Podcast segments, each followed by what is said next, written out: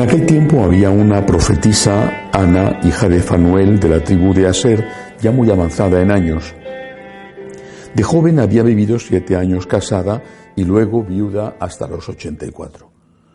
No se apartaba del templo sirviendo a Dios con ayunos y oraciones noche y día. Presentándose en aquel momento, alababa también a Dios y hablaba del niño a todos los que aguardaban la liberación de Jerusalén. Y cuando cumplieron todo lo que prescribía la ley del Señor, Jesús y sus padres volvieron a Galilea, a su ciudad de Nazaret. El niño, por su parte, iba creciendo y robusteciéndose, lleno de sabiduría, y la gracia de Dios estaba con él. Palabra del Señor. Gloria a ti, Señor Jesús. Ayer celebrábamos la solemnidad de la Sagrada Familia Hoy también el Evangelio nos presenta una escena de vida familiar, de más corriente vida familiar, no un acontecimiento específico tipo eh, nacimiento en Belén o huida a Egipto. Pero eh, quisiera continuar con la meditación sobre la Sagrada Familia. Vivimos en una época mm, marcada por la preocupación por el cambio climático. No voy a entrar ahora en una homilía eh, porque no tengo los conocimientos suficientes y porque no es el, sitio ni el momento a, decir si lo del cambio climático es algo que ha pasado siempre o si es algo que de verdad el hombre tiene una eh, responsabilidad fundamental. Eh, no es el momento. Pero sí quiero decir que eh, cuando se piensa en el cambio climático y se piensa en que la casa común, que es la tierra, la hermana tierra, cuando se piensa en el cambio climático no se piensa en la familia. La familia es, utilizando un término biológico, la familia es el nicho ecológico del ser humano.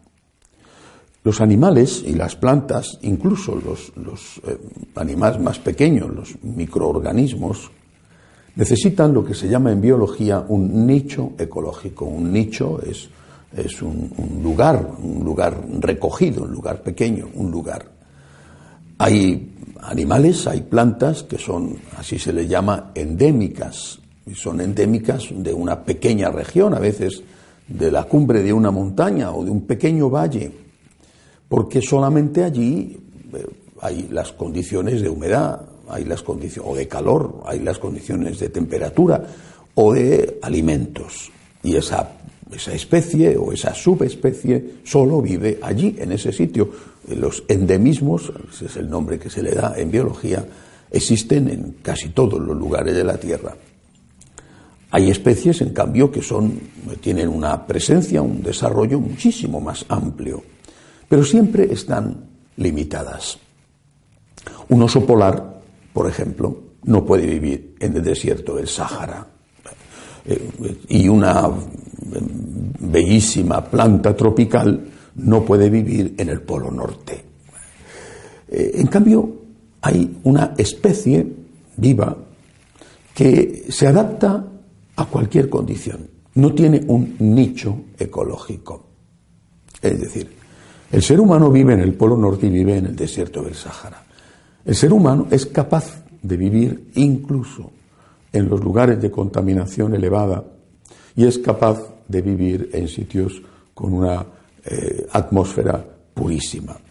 No digo que el ser humano pueda vivir eh, eh, debajo del agua porque no tenemos las branquias de los peces, pero si se pudiera hacer un, ambiente submarino mm, con oxígeno, ahí viviría el ser humano. En cambio hay una cosa que mata al ser humano, hay un ambiente que mata al ser humano, la ausencia de la familia. El bebé es, de todos los seres vivos, el más indefenso y el más débil. El, el pollito de la gallina sale del huevo aunque necesita el cuidado de su mamá, que cuando viene un peligro lo, arropa con sus alas, empieza el pollito enseguida a picotear a ver si encuentra algún grano que comer. el, ser humano necesita durante años el cuidado de su familia, durante años. Le dejas recién nacido en la calle, haga frío o calor y se muere. Necesita el alimento, necesita no solamente el cuidado físico, también necesita el afecto y necesita la educación. No, podemos sobrevivir sin esa ayuda. Y esa ayuda solo la encontramos en la familia. La familia es nuestro nicho ecológico. Podemos adaptarnos a tantas condiciones externas, a veces extremas, y sin embargo no podemos adaptarnos a vivir sin familia. La familia es para nosotros fundamental. Así que estamos muy preocupados por si la temperatura va a subir un grado, grado y medio, y eso va a hacer que se deshielen los, casquetes polares y, el agua eh, quizás se paseará por la sexta avenida de Nueva York. Dios quiera que no ocurra y hay que intentar que no suceda. Por lo menos hay que hacer lo posible para que no suceda. Pero si eso fuera así, seguro que nos adaptaríamos a vivir eh, en barcas. De hecho, ahí está Venecia, por ejemplo. En cambio, sin familia no podemos vivir. Nuestra preocupación por el clima es legítima, es necesaria, pero me parece extraño, me parece suicida que no haya la misma preocupación por nuestras familias, por la familia. Es decir, ¿por qué se está regulando eh, la contaminación que emiten las fábricas, ¿Por qué se está insistiendo tanto en que se llegue a un momento en, control del CO2 para evitar que eh, haga el efecto invernadero? Y en cambio las leyes no protegen a las familias. Si hay una legislación para evitar, intentar evitar o retrasar, o en fin, eh, controlar el cambio climático, ¿por qué no hay una legislación para proteger a las familias? Por ejemplo, con un sistema impositivo, un sistema de impuestos que favorezca a la familia. ¿Por qué no se tiene en cuenta que sin la familia no podemos vivir? Y que no sé si se podría conseguir un mundo mm, apto para eh, las ballenas, las focas, los osos polares sin hombres. No sé si eso a alguno le parecería interesante. A mí no. A mí me parece muy bien que existan las ballenas, las focas y los osos polares. Soy licenciado en biología y franciscano y me encanta la naturaleza. Disfruto inmensamente. Pero el ser humano es la única criatura creada por Dios a su imagen y semejanza.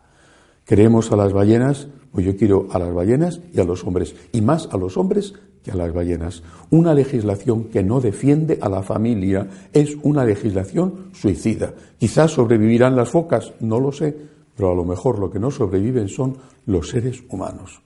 La legislación tiene que defender a la familia. Y esa es la primera responsabilidad de los gobiernos.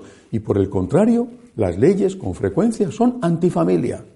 O por lo menos al margen de la familia. Hay muy pocos gobiernos en el mundo que legislen pensando en el bien de la familia. Y la familia es lo esencial, lo único esencial para el porvenir de la humanidad.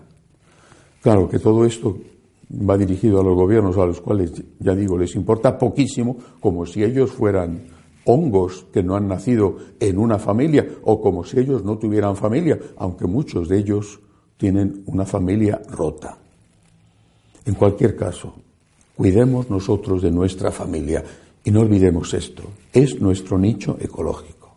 En la familia recibimos todo y si no lo recibimos, lo echamos en falta y después pagamos las consecuencias.